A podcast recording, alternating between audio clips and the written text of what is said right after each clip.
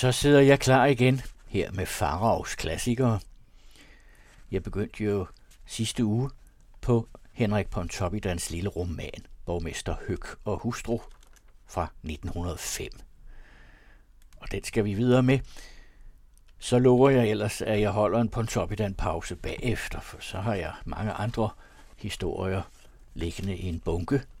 Men nu skal vi lige gøre den her færdig.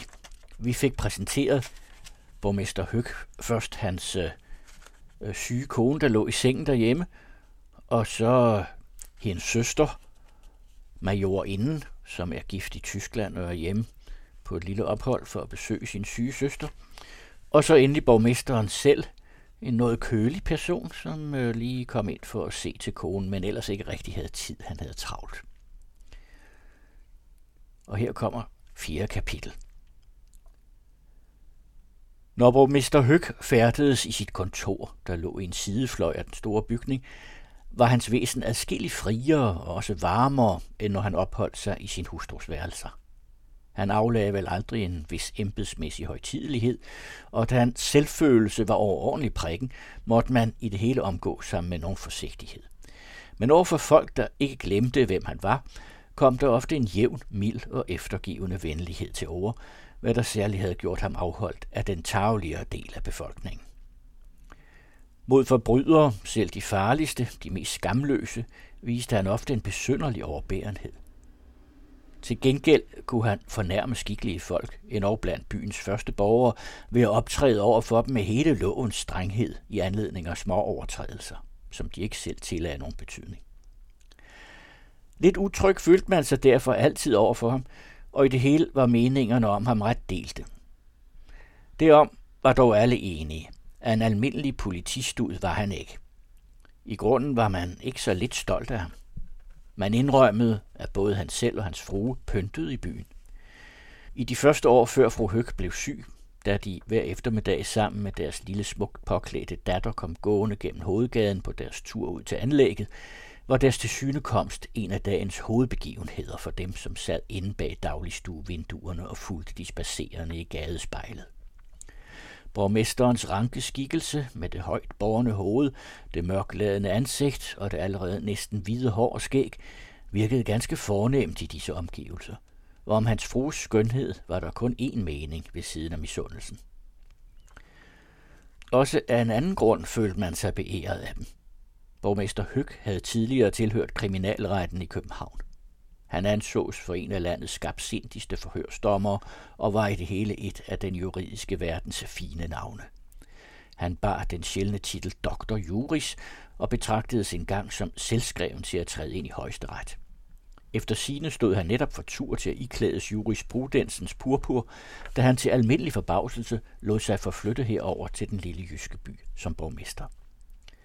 Han havde over for sine venner givet det udseende af, at det var et offer, han i øvrigt under stor selvovervindelse bragte sin hustru, som længtes tilbage til den egen, hvor hun var født. Og fru Høg gav heller ikke selv nogen anden forklaring. I fem år havde de nu levet her, fjernt fra hans venner og åndsbeslægtede, ja allerede halvvejs bragt i forglemmelse hos dem, men uden nogensinde at beklage sig derover eller lade sig mærke med, at de ikke opholdt sig her af egen fri lyst og tilbøjelighed. Ja, dengang var en borgmester jo ikke en folkevalgt skikkelse, som I kan forstå, men en offentlig embedsmand, juridisk uddannet og med politimæssige beføjelser. Og så kommer kapitel 5.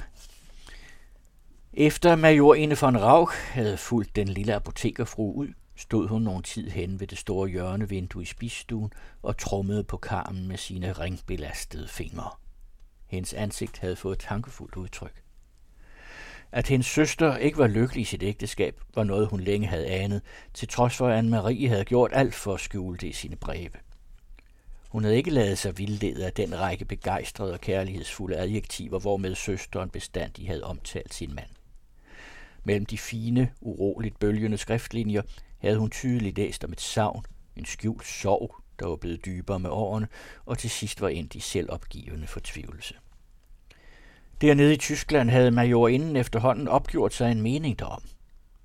Med sine erfaringer fra de kredse, hvor hun selv færdedes, og da navnlig fra sit eget ægteskab med en livsforslugen officer, hvem hun allerede året efter brylluppet greb i utroskab, havde hun lagt al skylden over på manden. Dengang Anne-Marie meddelte hende sin mands forflyttelse til provinsen, og i den anledning udtrykkeligt skrev, at hun ikke havde tilskyndet dertil, men kun føjede sig efter sin husbunds ønske, opfattede man jo inden disse ord som et forsøg på at skjule en ydmygende sandhed for hende. Selvom også hendes mange lovord om manden udelukkede tanken om egentlig troskabsbrud fra hans side, kunne hun jo derfor godt have haft grund til at ønske ham bort fra hovedstadens fristelser. Men efter sin samtale med apotekerfruen begyndte hun at forstå, at det måtte forholde sig anderledes med denne kærlighedstragedie. Den lille provinsdame havde omtalt borgmesteren i de respektfuldeste udtryk, og syntes overhovedet ikke at have anelse om nogen ægteskabelig ulykke. Og forresten måtte majorinden også tilstå for sig selv, at svogeren ikke svarede sønderligt godt til det billede, hun på afstand havde dannet sig af ham som familiefar, til dels i sin egen vinduftende ægte herres lignelse. Men hvad i himlens navn kunne der da være sket? Da hun efter et kvarters tids fraværelse vendte tilbage til sygeværelset, fandt hun søsteren alene. Anne-Marie havde ved egen hjælp rejst sig op på albuen og taget et håndspejl fra toiletbordet for at ordne lidt på sit hår. Ved du, at klokken er næsten et? spurgte hun. Vi kan vente doktoren hvert øjeblik. Vil du ikke stænke lidt herinde? Luften er vist ikke god. Hvad er der, Anne-Marie? Har du grædt? Kan du se det? Er I rødret? Ja, jeg er også så træt. Hun lagde med en tung bevægelse spejlet fra sig. Jeg tror, jeg vil hvile lidt, indtil doktoren kommer. Hun vendte sig om på siden med ryggen mod søsteren, mens denne ordnede lidt på lanerne og lagde puden til rette under hendes hoved. Den anstrengelse, det altid kostede hende at løfte sine arme, havde taget stærkt på hende. Under forskellige ligegyldige småpluderen sank hendes øjenlåg lidt efter lidt i. Til sidst blundede hun. Fru von Rauch havde igen taget plads i kurvestolen ved siden af sengen og blev siddende her uden at røre sig. Hun var helt bestyrtet over at se, hvor grøngusten og medtaget Anne-Marie pludselig var blevet. I det hele havde hun fundet søsteren langt svagere, end hun havde troet, og end hun efter dens egen udtalelse i brevene havde haft grund til at vente. Han måtte jo virkelig være noget alvorligt på færre. Hun så tydeligt søsteren for sig, sådan som hun havde set ud dengang hun selv blev gift og rejste. Hvor var hun nydelig. Endnu halvt et barn, knap 16 år gammel, middelhøj, harmonisk bygget, klædt i halvlange kjoler med en lille krinoline og korte påfærmer. Det store hår var snået op om baghovedet som bakkelse, var der forresten misklædte. Men øh, fra den sidste vinter huskede hun en stor fløjlskyse med skinkanter, hvor i hun til gengæld havde set forfærdeligt sød ud. Altid var hun glad som en fugl, fuld af indfald og spilopper, og dog helt dame, korrekt til det yderste, navnlig over for herre. Hvor havde hun ofte moret sig over hende, når der var fremmed, og hun viste sig i stuen med den fuldkommende grandessa, umiddelbart efter hun ud i køkkenet havde været op at slås med pigen for at få lov til at slikke en syltetøjsachet. Også i læmelig henseende var hun tidligt udviklet, og hun havde selv været meget optaget af at følge, hvordan hendes bryst voksede. Alligevel skulle der gå over fire år, før hun med hele sit lille lægemes varmblodighed kastede sig om halsen på en mand. Majorinden huskede endnu meget tydeligt det morsomme, halvforlegne brev, hvor i hun meddelte hende forlovelsen. Hun tilstod der i åbent, at hendes kæreste slet ikke var smuk, og der var hun ansynlig meget optaget netop af hans person. Den daværende kriminalretsassessor havde opholdt sig der i byen et par måneder som kommissionsdommer i anledning af et mor, og længere havde de ikke kendt hinanden. Efter at major inden havde gjort hans bekendtskab ved hint møde på deres bryllupsrejse, havde hun forstået, at den tavse mands fremmedartede væsen og vaner, der ved sammenligning med provinsboerens let kunne få et skær af fornemhed, her til hans stillingsanseelse og det ry, der kronede hans navn efter morkomplottets opdagelse, at alt dette havde gjort sit til at idealisere ham i hendes øjne. Hun havde siden ofte tænkt på, at hun måske aldrig havde set to så lykkelige mennesker – de havde en uges tid strejfet om op i bjergene som et par rigtige landstryger, og havde herfra ført en snefrisk luftning med sig ned til den lumre, madosende hotelby, hvor hun selv henslæbte dagen i ensomhed og savn. Anne-Marie havde det også betroet hende, at hun aldrig havde tænkt sig livet så vidunderligt dejligt, og det henrevne udtryk, hvormed hun havde sagt det, kunne hun aldrig siden glemme. Det havde ligesom boret en nål ind i hendes hjerte. Indtrykket af hendes mand var derimod i årenes løb blevet temmelig udvisket. Egentlig huskede hun kun hans tavshed, hvor i der måtte have været en vis magt. Hvad var der nu i mellemtiden hent, som havde forstyrret deres lykke? Hun snublede med et over en gammel erindring. Hun mindede sin fætter, den lange Alexander, der var ansat på farens kontor og dagligt kom i deres hjem. Han havde været meget optaget af Anne-Marie, der på sin side heller ikke var ligegyldig. Glad som hun overhovedet tidlig havde været for mænds hyldest. Men fyren var en døende, lige så doven og uefterrettelig, som han var smuk. Han måtte pludselig skaffe sport fra byen, hvor de så ham ikke siden. Anne-Marie, som dengang gik i sit 16. år, hang en dags tid med næbet og lod derefter som ingenting. Alligevel havde hun vist aldrig helt glemt ham. Majorinden huskede, at hun flere gange, end også efter sit giftermål, havde omtalt ham i sine breve og røbet mig en medfølelse med ham på grund af hans sørgelige skæbne. Med den ejendomlige moderlige trofasthed, hun bevarede over for dem, for hvem hun engang havde haft godhed, havde hun sikkert i al hemmelighed fulgt ham på hans krumme veje, som nok mere end en gang førte ham meget nær de tykke mure med jernstængerne. Kunne det tænkes, at denne uvårende fætter igen havde krydset hendes vej?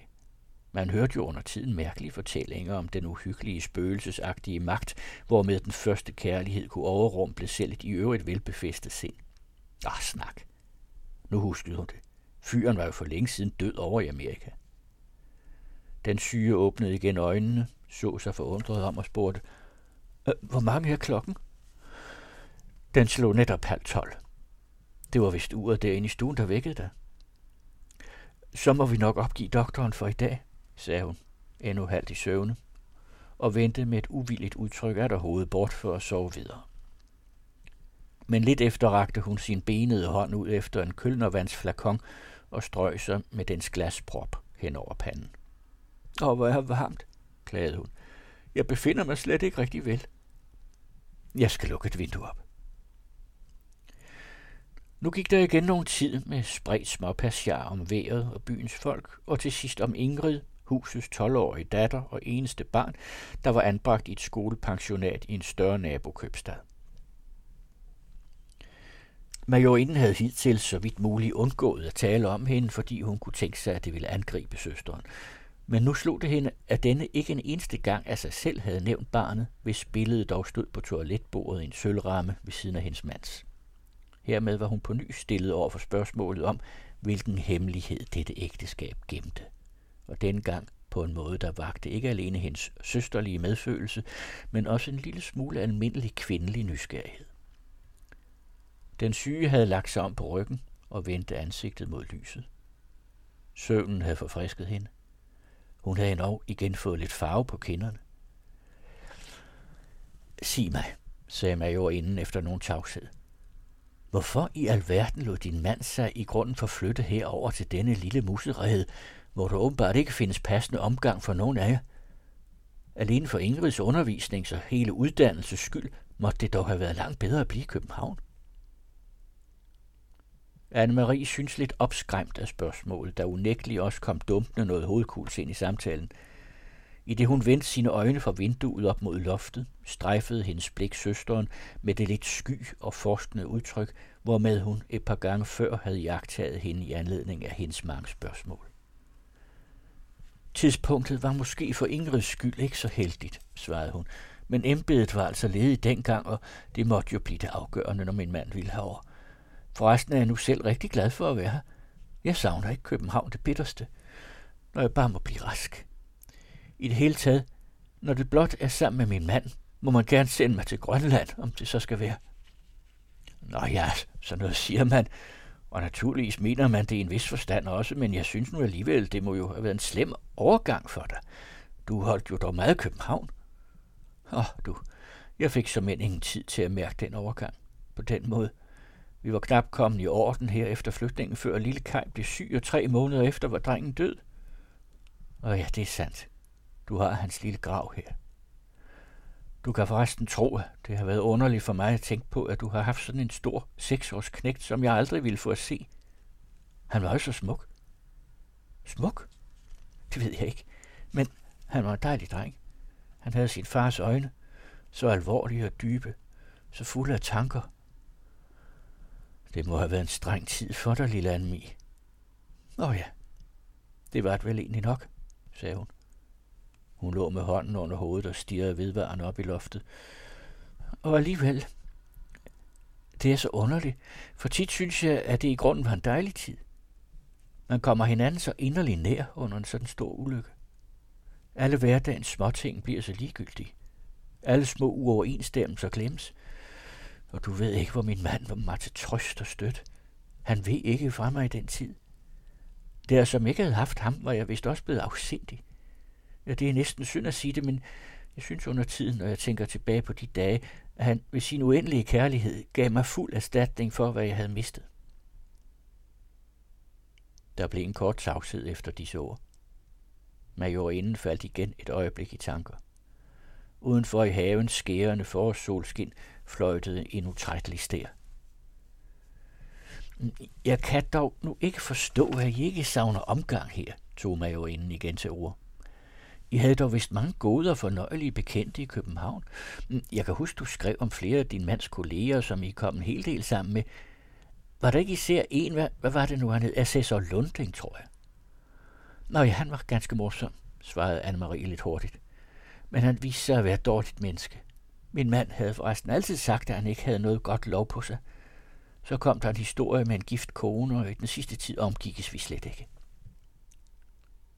Majorinden jagtog hende mistænksomt. Hendes kvindelige instinkt sagde hende, at hun her var kommet en hemmelighed på sporet. Hun kunne dog ikke få sig til straks at forfølge det. Halvt af frygt, halvt af undseelse afbrød hun sit underfundige forhør.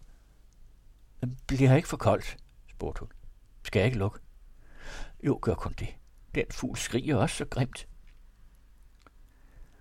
Samtalen gled tilbage til forholdene der i byen og til Ingrid, der ventedes hjem på et lille besøg i anledning af tantens ankomst. Ah, hvor jeg glæder mig til at se hende, sagde majorinden. Du må dog savne hende forskrækkeligt, gør du ikke? Forfærdeligt, sagde moren, i det ordet ligesom fødtes besværligt af et suk.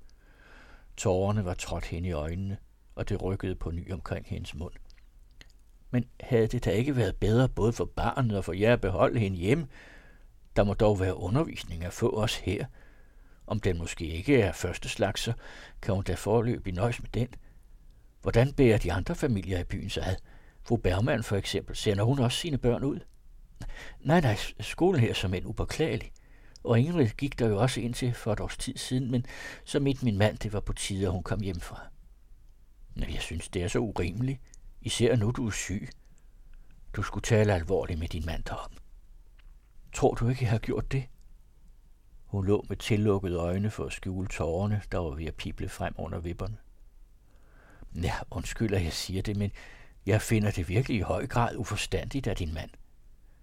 For nu forstår jeg da, at du må ligge her og blive dårlig bare af længes efter barnet. Det må dog ved Gud også han kunne begribe. Vil du give mig lov til at tale med ham om det? Det nytter ikke, jeg ved det. Der var noget ubehersket, noget fortvivlet håbløst i dette udbrud, der fik inden til at stusse. Jamen, jeg fatter det virkelig ikke, sagde hun. Du siger jo, at din mand ellers er så betænksom og forstandig.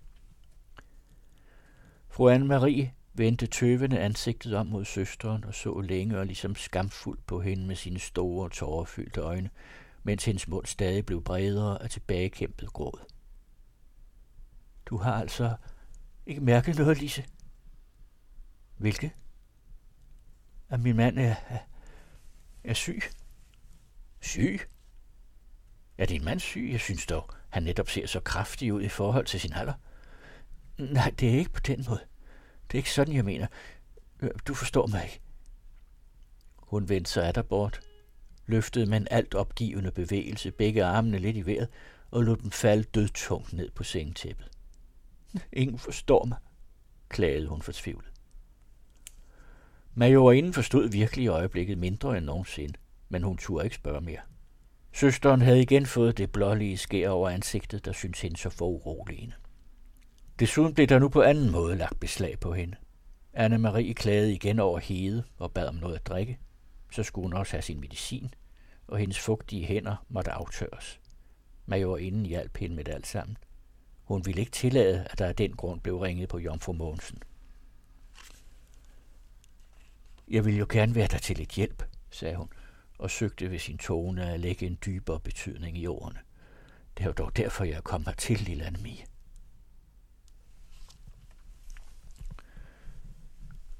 Og kapitel 6 Midt under denne forstyrrelse kom doktoren. Der var ingen af søstrene, der havde hørt hans ringning. Heller ikke, at han bankede. De anede intet, før han stod i stuen. Åh, så de kommer dog, sagde Anne-Marie lidt misfornøjet. Jeg havde som en opgivet dem i dag. Ja, det er dr. Bjerring, min søster, majorinde von Rauk. Doktoren var en yngre, lidt forvokset mand, påklædt med den hoffærdige elegance, hvormed den slags mennesker gerne søger at bøde på deres læmelige skavank. Indtrykket af hans person var dog ikke netop latterligt eller afskrækkende. Han havde et langagtigt, blegt og skægløst ansigt med store, ganske smukke træk, en underbidsmund med stærkt røde læber, svære bryn, dybe blålige øjenhuler og et par tindrende mørke øjne med denne metalliske glans, der for det kyndige blik forråder den kvindekære mand. Over isen lå et tyndt blik sort hår, der så ud som om det var malet på den. Han syntes meget ulykkelig over at have pådraget sig sin patients unåde og gjorde mange undskyldninger. Han var blevet forsinket undervejs. Nå ja, tag dem nu en stol, doktor, og, og lad os så høre lidt om selskabet i aftes. Og mig er der simpelthen ikke noget at berette. Jeg er den samme i dag, som I var i går. Ingen appetit, ingen kræfter, ingenting. Og søvnen? spurgte han, i det han med sine lange hvide fingre tog om hendes håndled for at føle pulsen. Har pulveret ikke hjulpet? ikke det mindste. De er en dårlig doktor, som ikke kan hjælpe mig, men nu skal de ikke spørge mere. I dag vil jeg have ferie. Og fortæl mig så lidt om soireen på Krogstrup. Var der mange mennesker? Ja, det var jo, om jeg så må sige, hofjægermesterens store nadver denne gang. Der var vist nok alt, hvad der kunne præsteres af herrekjoler her på egen. Ja, det er dog sandt. Borgmesteren sendte jo afbud. Ja, det var kedeligt. Jeg bad ham dog så meget om at gå, og ikke bryde sig om mig. Han ville have haft så godt af at komme lidt bort fra det kontor. Så kunne jeg også have fået beretningen ganske frisk. Nå, men nu damerne. Var der mange smukke toiletter?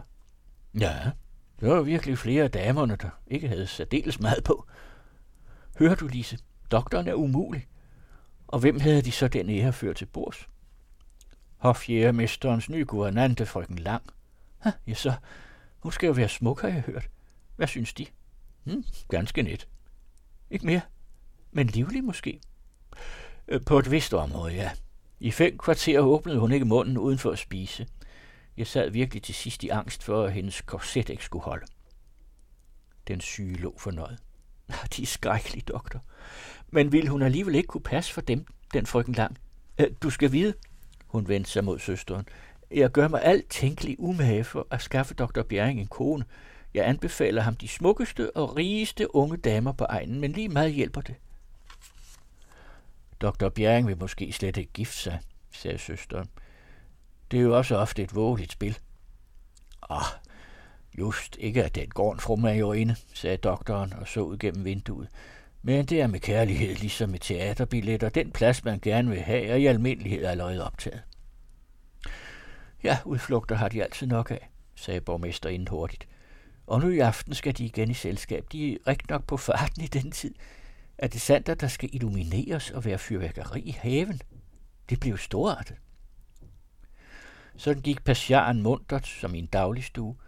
Også majorinden tog livlig del i den ganske interesseret, som hun efterhånden var blevet i den lille provins levemand. Da han endelig gik, fulgte hun ham ud i forstuen. Hun ville tale i en rum med ham om søsterens tilstand. Herude rystede han alvorligt på hovedet og sagde, at han egentlig gik og ventede en krise. Kræfterne var jo åbenbart stadig aftagende, men muligheden for en pludselig bedring var dog ikke udelukket. Ja, det var slet ikke utænkeligt, at borgmesterinden en skøn dag blomstrede op og fuldstændig genvandt sin gamle sundhed. Sådanne nyere sygdomme var uberegnelige. Man kunne blive 100 år med dem, og de kunne slå ihjel på en time. På tilbagevejen gennem spisestuen støtte inde på borgmesteren. Han kom ind fra sin egne værelse og var i fuld galla. Bagefter ham fulgte Jomfru Mogensen med hans overfrække. Borgmesteren spurgte, hvordan det gik derinde, og svigerinden svarede, at Anne-Marie ikke havde haft det rigtig godt. Men nu har doktoren været her, og det har oplevet hende, sagde hun. Hertil svarede borgmesteren ingenting. Det havde været hans hensigt, for ikke at vække nogen mistanke hos svigerinden, at gå lige inden for at sige farvel til sin kone, sådan som hun havde ønsket det. Nu nøjede han med at sende en hilsen. Så snart han havde fået frakken på, gik han. Majorinden vendte tilbage til sygeværelset. Her lå Anne-Marie endnu i den samme stilling med hånden under kinden, som da hun og doktoren forlod hende. Blikket vendte ud mod vinduerne, og hun var faldet så dybt i tanker, at søsterens komme ikke straks bragte hende til sig selv. Nå, hvad synes du så om min doktor? spurgte hun, da majorinden igen havde indtaget sin gamle plads i kurvstolen ved siden af sengen. Ja, han er jo ingen skønhed, men han er virkelig så rar. Og du ved ikke, hvor han var rørende i sin omhu for lille Kai. Men tror du også, at han er en dygtig læge? For det er dog hovedsagen. Her kære, han regnes for en helt mirakeldoktor. Det er som det ikke var for den lægemsvaghed, havde han aldrig nedsat sig i provinsen. Det ved jeg bestemt. Du kunne vist nok også mærke, at hans munterhed ikke var helt ægte. Han er i virkeligheden en forfærdelig tungsindig natur. Det kan næsten skære ind i hjertet at se, hvor nedtrykt han til tider kan være, når man har ham på tomandshånd. Han har under tiden siddet her et par timer, bare fordi han har trængt til at tale med et menneske, som forstår ham. Lad du ikke mærke til hans øjne? Der er så meget sorg i dem, synes jeg. Ha, nu slog den tre. Det var uret ind i dagligstuen, der mindede hende. Venter du nogen? Nej, ingen andre end min mand. Ham venter jeg altid. Nå, det er sandt. Øh, din mand er gået ud. Jeg skulle hilse dig fra ham. Er han gået? Ja, han havde travlt, sagde han. Han skulle vel til gratulation hos jubilaren. Han var i fuld stas. Anne-Marie blev tavs. Hun lukkede øjnene og vendte sig til sidst bort, som for igen at blunde lidt. Trak også tæppet helt op over skulderen, så ansigtet næsten skjultes, og lå ganske stille. Men da søsteren efter nogle minutters forløb strakte sig frem for at forvisse sig om, at hun sov, så hun, at tårer på tårer trillede ned ad hendes kinder. Der kunne majorinden ikke længere beherske sig. Hun bøjede sig ned over sengen, tog søsterens hånd og sagde, Anne-Marie, lille søster, sig mig dog, hvad er der i vejen? Betro dig til mig. Måske kan jeg hjælpe. Nej, her hjælper ingenting. Ingenting. Om så tal alligevel. Det vil lette dig. Jamen, hvad nytter det? Du forstår det dog ikke. Og jeg forstår det jo heller ikke selv. Prøv dog på det. Fortæl mig alt. Åh du, det er en lang, lang historie. Jeg vil aldrig blive færdig med den. Jeg skal nok være tålmodig. Husk på, at her er jo dog din søster. Ja, sagde hun og trykkede i dødelig angst hendes hånd ind til sit hjerte.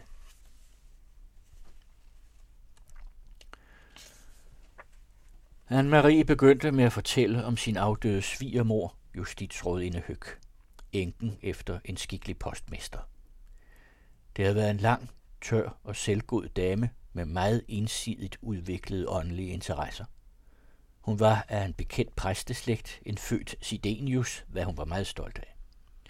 Rundt om i landet havde hun brødre og fædre og halvfædre, der alle var præster, og alle skrev bøger om ophøjede emner, hvad hun ganske særligt følte sig stolt af.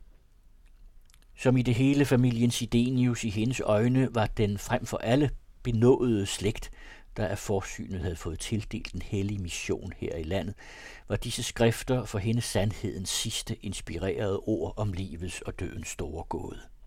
Hvad man end kom til at tale om, hvor hun var til stede, altid fik hun samtalen drejet således, at hun kunne finde lejlighed til en bemærkning om, at herom har min bror Peter et herligt stykke i sine søndagsbetragtninger. Eller, det spørgsmål har min fætter Johannes udviklet med vidunderlig klarhed og dybde i sine adventsprædikner. Fandt samtalen sted i hendes eget hjem, rejste hun sig straks og hentede det nævnte værk i bogskabet, hvorpå hun med sin grove mandfolkestemme oplæste lange uddrag deraf i det hun efter hvert punktum tilkastede sine tilhører et blik over brillerne for at indkræve deres beundring.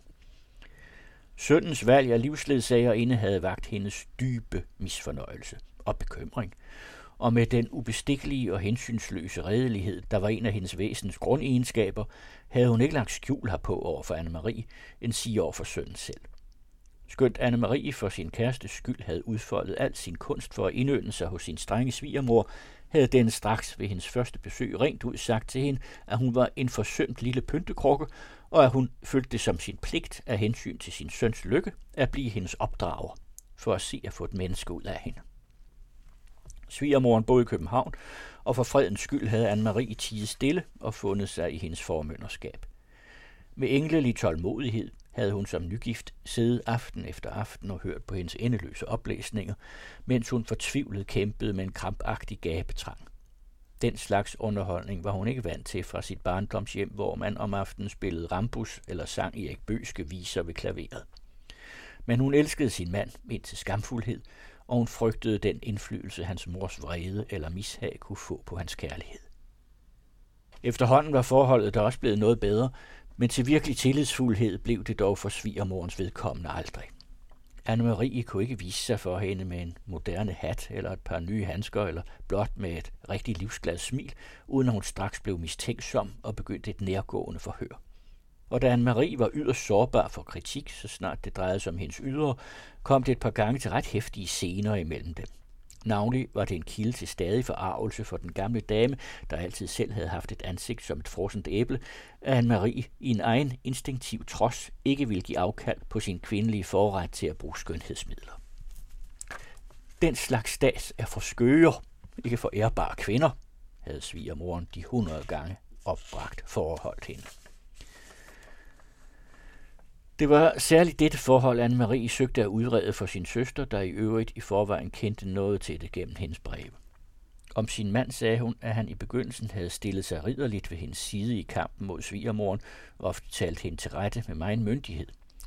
Der havde aldrig været nogen stor kærlighed mellem ham og denne mor, der i hans strenge år havde trættet ham med sine evige formaninger, og af hvem han derfor også, yderst ærekær, som han i det hele altid havde været, allerede i en tidlig alder havde gjort sig uafhængig, i det han ved eget arbejde skaffede sig midler til sit underhold. Men efter morens død, forklarede hun, havde hun sporet en forandring i hans følelser. Han fik bestandig mere udsæt på hende. Det var som om morens mistro og misfornøjelse gik igen hos ham som en nedarvet sindslidelse. Hans virksomhed som politiembedsmand gjorde også sit dertil, troede hun. Det han altid beskæftigede sig med forbrydere og forbrydelser, havde efterhånden fået ham til at se bedrag og forstillelse overalt. Det var blevet helt som en fix idé hos ham. Til sidst havde han da i sygelig ophidselse fundet på, at barnet skulle ud, fordi hun efter hans mening havde en skadelig indflydelse på det. Ingrid var kommet hjem med nogle æbler, som hun havde fået af en af kæmnerens store drenge, og han havde heri set en upassende tilnærmelse fra barnets side. Det havde været frygtelige dage. Hun talte hastigt og stakåndet, med mange sidespring og pludselige stansninger, sådan som den, der ikke længere formår at gemme på sin hemmelighed, men alligevel ikke kan få sig til at sige den fulde sandhed, og med forsæt søger at forvirre. Også undgik hun hele tiden at se på søsteren, hvorimod hun stadig holdt om hendes hånd med et krampagtigt, angstfuldt greb. Majorinden strøg hende stiltigende over håret. Hun var begyndt at fatte sammenhængen og måtte kæmpe med et hæftigt sindsoprør. Den ulykke, hun anede, var så meget frygteligere end nogen af dem, hun havde forestillet sig, at hun ikke kunne få sig til at trænge ind på søsteren med flere spørgsmål. Medlidenheden gjorde hende tavs. Til trods for den selvanklage, der tydeligt havde lavet sig høre gennem Anne-Maries usammenhængende tale, troede hun ikke på noget fejltrin. Hun ville dø på, at Anne-Marie ikke havde noget alvorligt at bebrejde sig. Forholdet var langt sørgeligere. Hendes stakkels søster var et offer for en vanvittig mands skinsyge og i sin ensomhed og fortvivlelse var hun på vej til selv at tro sig skyldig. Der blev banket på døren. Det var igen Jomfru Mogensen med sit store snehvide smækforklæde. Øh, hvad er der? spurgte mig jo inden og rejste sig. Anne-Marie var for angreben til selv at tage mod besked. Ja, pastor Torm er derude. Han spørger, om han kommer fruen belejligt. En præst, sagde majorinden overrasket og vendte sig mod sengen. Øh, det er vist ikke værd. Øh, jo, lad ham dog komme, sagde Anne-Marie. Han er så rar. Han kommer her næsten dagligt og ser til mig. Men er du ikke anstrengt nu? Jo, netop derfor. Jeg føler mig altid så beroliget, når pastor Torm er hos mig. Bed pastoren kom ind, sagde majorinden lidt kort. Pastor Torm var en pæn gammel hvidhåret mand, der skinnede af properhed. Hvem er de? spurgte han forundret ved synet af majorinden. Han havde været præst der i byen i 15 år, og kendte dens beboere indtil hunden og kattene på gaden. Det er mit søster, forestillede Anne-Marie. majo inde for en Rauch. Nå, sagde han ligegyldigt. Altså, nå, nå, Rauch, ja. Pastor Torm havde ingen interesse for fremmed. Hvad der lå uden for hans egen sovnegrænse, eksisterede ikke for ham. Øh, hvordan går det så, lille fru? spurgte han og satte sig i kurvestolen ved sengen. Er det ikke ligesom en lille bitte smule bedre? Nej, slet ikke. Jeg føler mig dag for dag svagere. Præsten rystede på sit lille sølvhvide hoved med en sukkende vislelyd. For det gør mig ondt.